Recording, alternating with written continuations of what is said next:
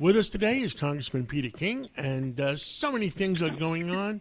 28 years in Washington, uh, Congressman. Uh, Congressman King, 28 years in Washington. You ever seen so many things happening like this?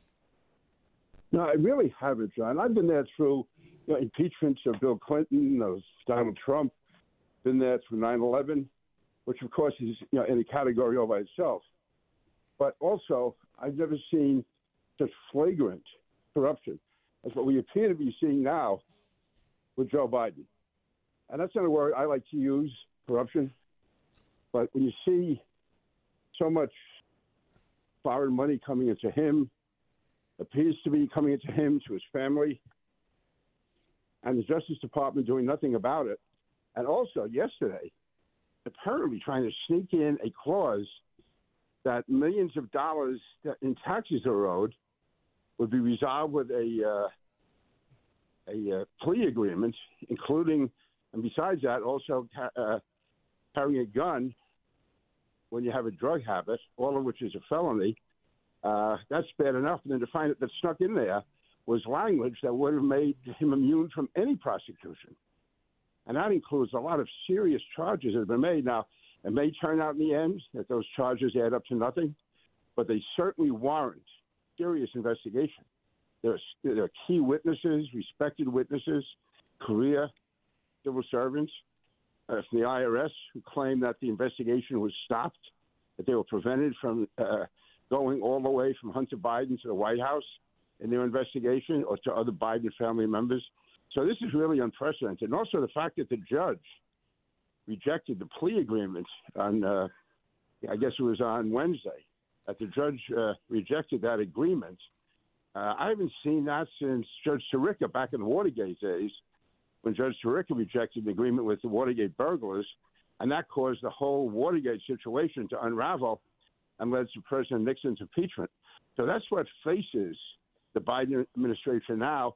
And again, it's possible, John, that all of this could be answered. But if you're going to answer it, you can't be hiding, you can't be stopping investigations, and you can't be trying to sneak through tricky language in a plea agreement. Well, there, there was language in uh, one of the papers the other day saying that uh, uh, that uh, the White House was pushing uh, the special uh, prosecutor to impeach um, or to prosecute President Trump f- faster, so their problems gets off the front page. You know, something, John, that ordinarily I would hate to say as you're talking about such serious issues as an impeachment of the former president and an investigation of the current president, and uh, saying that the Justice Department, uh, Justice Department was trying to stack it in favor of the Biden administration and against uh, former President Trump. But that's what all the evidence in, uh, indicates right now. Uh, almost every time something is going to be coming out on Joe Biden or Hunter Biden or somebody in the, in the Biden administration, uh, it turns out that they come out with more charges against President Trump, or more, or they leak out more rumors about President Trump. So I, uh, uh, you know, neither of these investigations should be politicized. The uh, investigations and possible indictment of President Trump and all the different states and localities, or a cover-up for Joe Biden or Hunter Biden or anybody in, in the Biden family. But you know, uh, you and I have said that for democracy to prevail, people have to have faith in their government. Now, we know that things aren't always going to be perfect, that people are going to abuse power, but I've never seen it abused to this extent. I, I have never seen abuse where uh, the Justice Department uh, seems like uh, they're only taking one side right now. And, it, it, you know, I grew up, we both grew up in a period of time when. Uh, when the rule of law, and uh, we were talking to Alan Dershowitz, uh, that was shocked it was shocked with the, some of the things that are going on at high levels. And uh, he was happy uh, to see that this judge was doing the right thing. I, I forget the exact words that uh, uh he said that uh, uh, the American people won or something, and and the White House lost. I mean, it's, just the fact of of just having law and order. Yeah, I think that that judge that she has gone a long way toward restoring faith, or at least showing that the government can do the right thing. I think what unfortunately, people had come to expect that she was going to rubber stamp that agreement, that a few Republicans in Congress would yell about it, and it would all go away. But instead, she went through that with a fine tooth comb. She asked tough questions. Apparently, the uh, uh, uh, Hunter Biden's lawyers got excited once. They were very upset. It was almost as if she had no right to be asking these questions. But a judge's ro- uh, role in that is to make sure that the agreement is fair, that it's equitable, and that it serves the uh, the uh, purposes of justice. And in this case, uh, she saw a number of things that really raised questions in her mind, and she was not going to rubber stamp it. Now she sent it back. And I think once it's sent back, the whole house of cards may collapse. Uh, uh, the White House has to be incredibly shook up right now at this. They they thought this would all be behind them.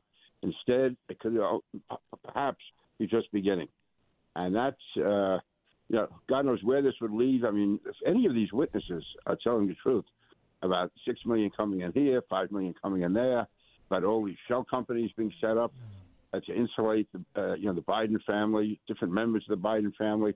If any of that is true, never mind all of it, if any of it is true, it raises the most serious questions about President Biden. also, puts a real cloud over his candidacy for reelection. I mean, the Democrats, I don't think they're crazy about him anyway. They may have felt they have no choice, but now, with all of this coming out, you may see people like Gavin Newsom uh, picking up steam. Uh, Robert F. Kennedy's already in the race, and we may see other candidates from around the country start to emerge if it becomes obvious that Joe Biden cannot run again, you know, cannot run for reelection. And I don't think anyone looks upon Kamala Harris as being a, a serious backup choice. Uh, I think you're correct on that.